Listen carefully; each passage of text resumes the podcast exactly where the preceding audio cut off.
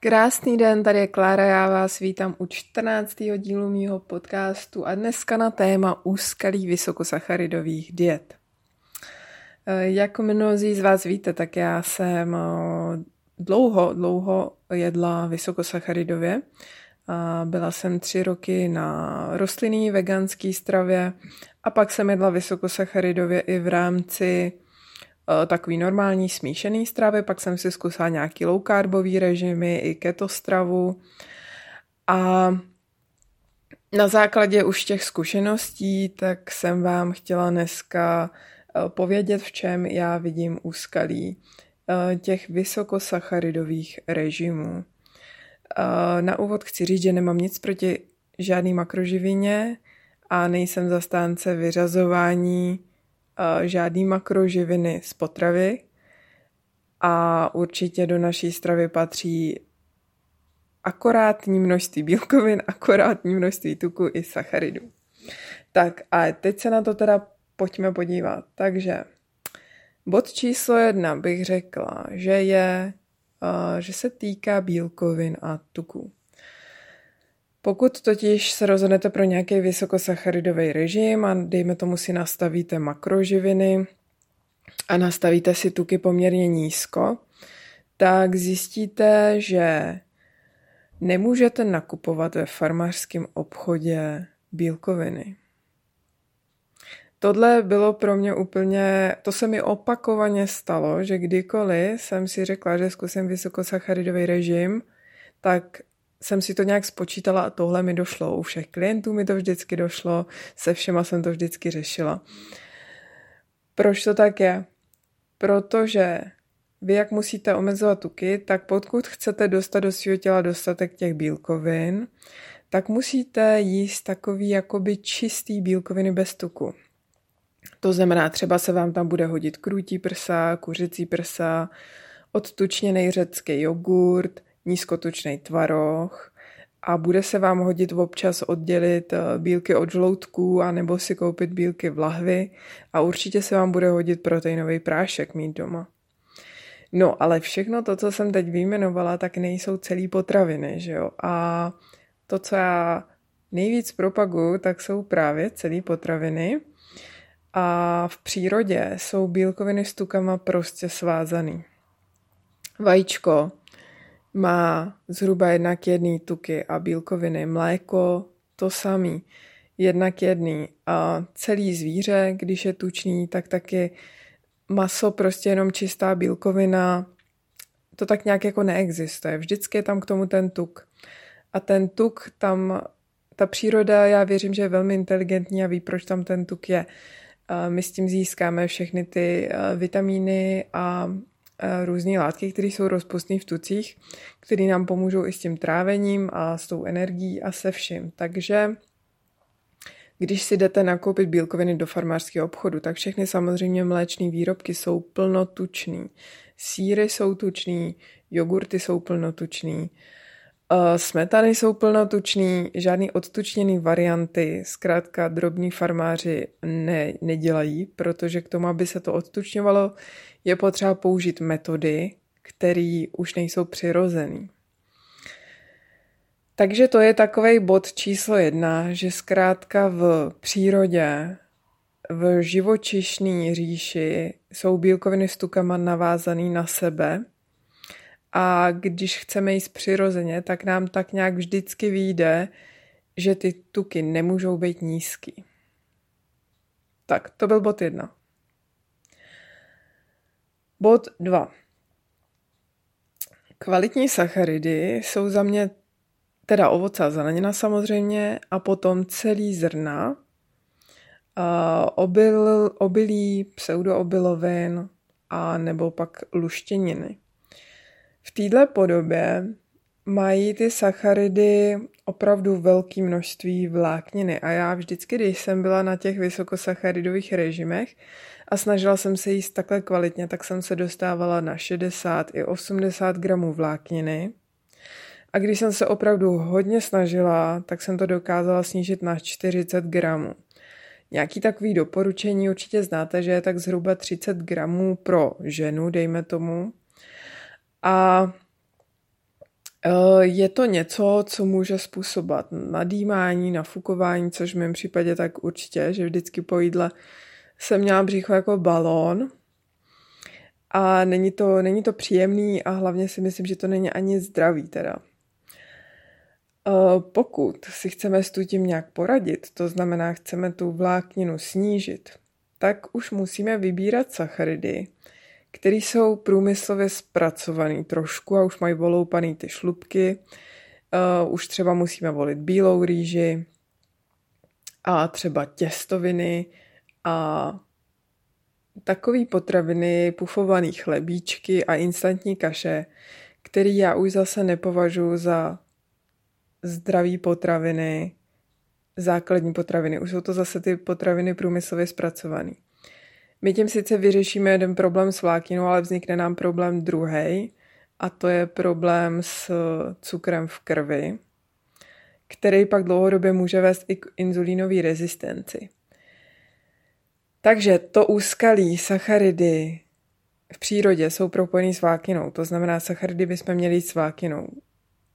V přirozeném množství nám vyjde přirozené množství vlákiny. Pokud my ale manipulujeme se živinama a snažíme se jíst vysokosacharidově, tak nám tam vyjde obrovské množství vlákniny a potenciálních dalších problematických látek, ale to teď nechci rozebírat.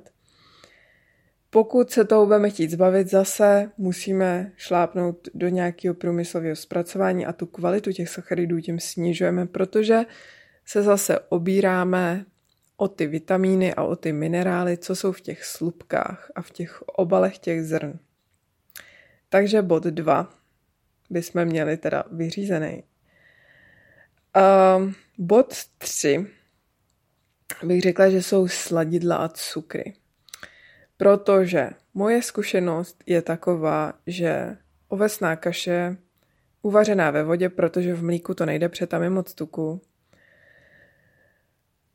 se musí hodně osladit, respektive nějak osladit, aby měla nějakou chuť a musíme do ní dodat nějaký bílkoviny. Nejčastějším řešením samozřejmě je, že do té ovesné kaše si dáte protein. Protože jogurt si tam dát nemůžete, to byste měli málo bílkovin. Tvaroh zase si tam musíte dát teda ten nízkotučný, že jo, nebo ten řecký jogurt nízkotučný, zase je to ta nižší kvalita těch potravin. A samo o sobě jenom ločky ve vodě s tím nízkotučným tvarohem nemá to žádnou chuť, takže tam musíte něco přidat. Většinou ovoce nestačí a je třeba to něčím osladit. Často teda volíme protein, který je nějak slazený, často v proteinech sukralóza. Takže už tady máme ty problémy prostě čím to sladit. Takže já jsem s tím taky došla na to, že ty sladidla nechci, takže jsem používala proteiny bez příchutě, který zase třeba nebyly taky tak dobrý potom a ta kaše stejně byla potřeba něčím osladit, takže jsem třeba používala erytritol, xylitol nebo čekankový syrup. Zase už jsou to nějak zprocesované potraviny, není to prostě takovej ten, takový ty základní kvalitní potraviny. Tak a tím chci říct, že sacharidy bez oslazení vlastně nechutnají sladce úplně. Ovoce ano, ale obilí úplně ne. To samé platí pro buchty. Když si upečete uh, buchtu, která je vysokosacharidová, tak je potřeba jí něčím osladit, jinak to zkrátka nemá žádnou chuť. Na to už mnozí z vás přišli, když mi psali, že to vůbec není sladký. Takže zase je třeba použít nějaký ovoce, takže tam přidáváme hodně jednoduchých cukrů, anebo je potřeba vlastně použít xylitol, erytritol nebo nějaký sladidlo. No a tam už můžeme diskutovat o tom, jestli to je nebo není v pořádku. No a bod 5 je takový, že vysokosacharidová strava, kdyby měla být přirozená, tak nám vyjde jenom v veganským rostlinným režimu. Tam je to přirozený, protože rostliny jsou zdrojem sacharidů. Živočichové jsou zdrojem bílkovin a tuků. Každopádně veganská rostlinná strava má spoustu nástrah a úskalí a není to něco, co bych úplně doporučovala. Chce to tomu hodně rozumět a doplňovat spoustu živin a pro spoustu lidí to může vést ke zdravotním problémům právě kvůli nedostatku živin, který se nachází v živočišných tucích a v živočišných bílkovinách, které jsou pro náš život velmi zásadní a důležitý. Eh, samozřejmě se s tím, s tou rostlinnou stravou pojí ta otázka těch, té vlákniny, která tam je velkým tématem, ať už v makrobiotice, nebo uh, klidně i v syrové stravě, kde se třeba kvůli tomu dělají šťávy, aby tam té vlákniny nebylo tolik. A šťávy zase můžou být problematický právě kvůli tomu množství jednoduchého cukru, takže se tam trošku točíme v problematice toho hladiny cukru v krvi, inzulínu a tak dále. Možná, že když se to řekne takhle samostatně, tak to zní tak jako jo, ok, ale jak mě to napadá, nebo kde já vidím ten kontrast, tak je ten, že vlastně s lidma, se kterýma jedu spíš, dejme tomu vysoko tukovou nebo takovou normálně tukovou, bych řekla, stravu, kde je přiměřený množství sacharidů a přiměřený množství bílkovin, všeho prostě tak akorát, dejme tomu nějaký střední množství, tak vidím, že ty potraviny vstupní jsou zkrátka celý a kvalitní, protože když si uděláte vajíčka a se sírem a maso a ryby a zeleninu a ovoce a oříšky a semínka, tak vám z těchto celých potravin úplně krásně vyjde jak dostatek bílkovin, tak dostatek tuku, který bude tak jako poměrně odpovídat těm bílkovinám, nebude to od sebe zas tak jako daleko. A takový podobný množství sacharidů, bude to všechno takový jako akorát a vy zjistíte, respektive vy na tohle přijdete z druhé strany. To není, že si nastavíte ty makroživiny, ale že když budete jíst ty základní celé potraviny, nebudete vlastně nic z toho omezovat, tak zjistíte, že vám to vyjde krásně a ty tuky tam budou poměrně ale vysoký.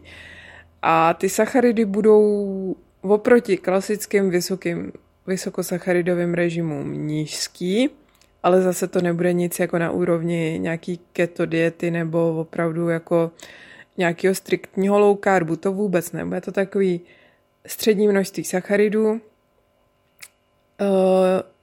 poměrně, dejme tomu, vyšší množství bílkovin a střední množství uh, tuku. A co je na tom to nejvíc zajímavé, je, že tyhle potraviny chutnají sami o sobě výborně. To znamená, netřeba je ochucovat ničím jiným než solí, bych řekla. Že když si uděláte vajíčka, sír, maso, všechno to chutná skvěle, zelenina. Když si uděláte nějaký dezert, který je Eh, z ořechové mouky a je tam smetana a slazeno je to jenom přirozeně ovocem, tak to má velmi výraznou a opravdu sladkou chuť a není potřeba to ničím doslazovat.